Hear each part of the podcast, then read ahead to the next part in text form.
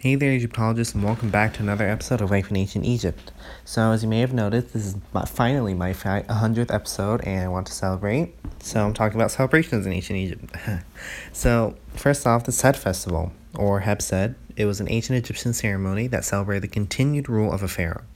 So, despite the antiquity of the Sed festival and the hundreds of reference, references to it throughout the history of ancient Egypt, most detailed records of the ceremonies come mostly from relief cycles of the 5th dynasty king Nyuserre and his sun temple.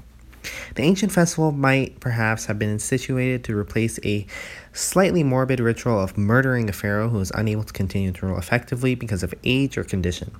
Eventually, Sed festivals were jubilees celebrated after a ruler had held the throne for 30 years and then every 3 to 4 years after that.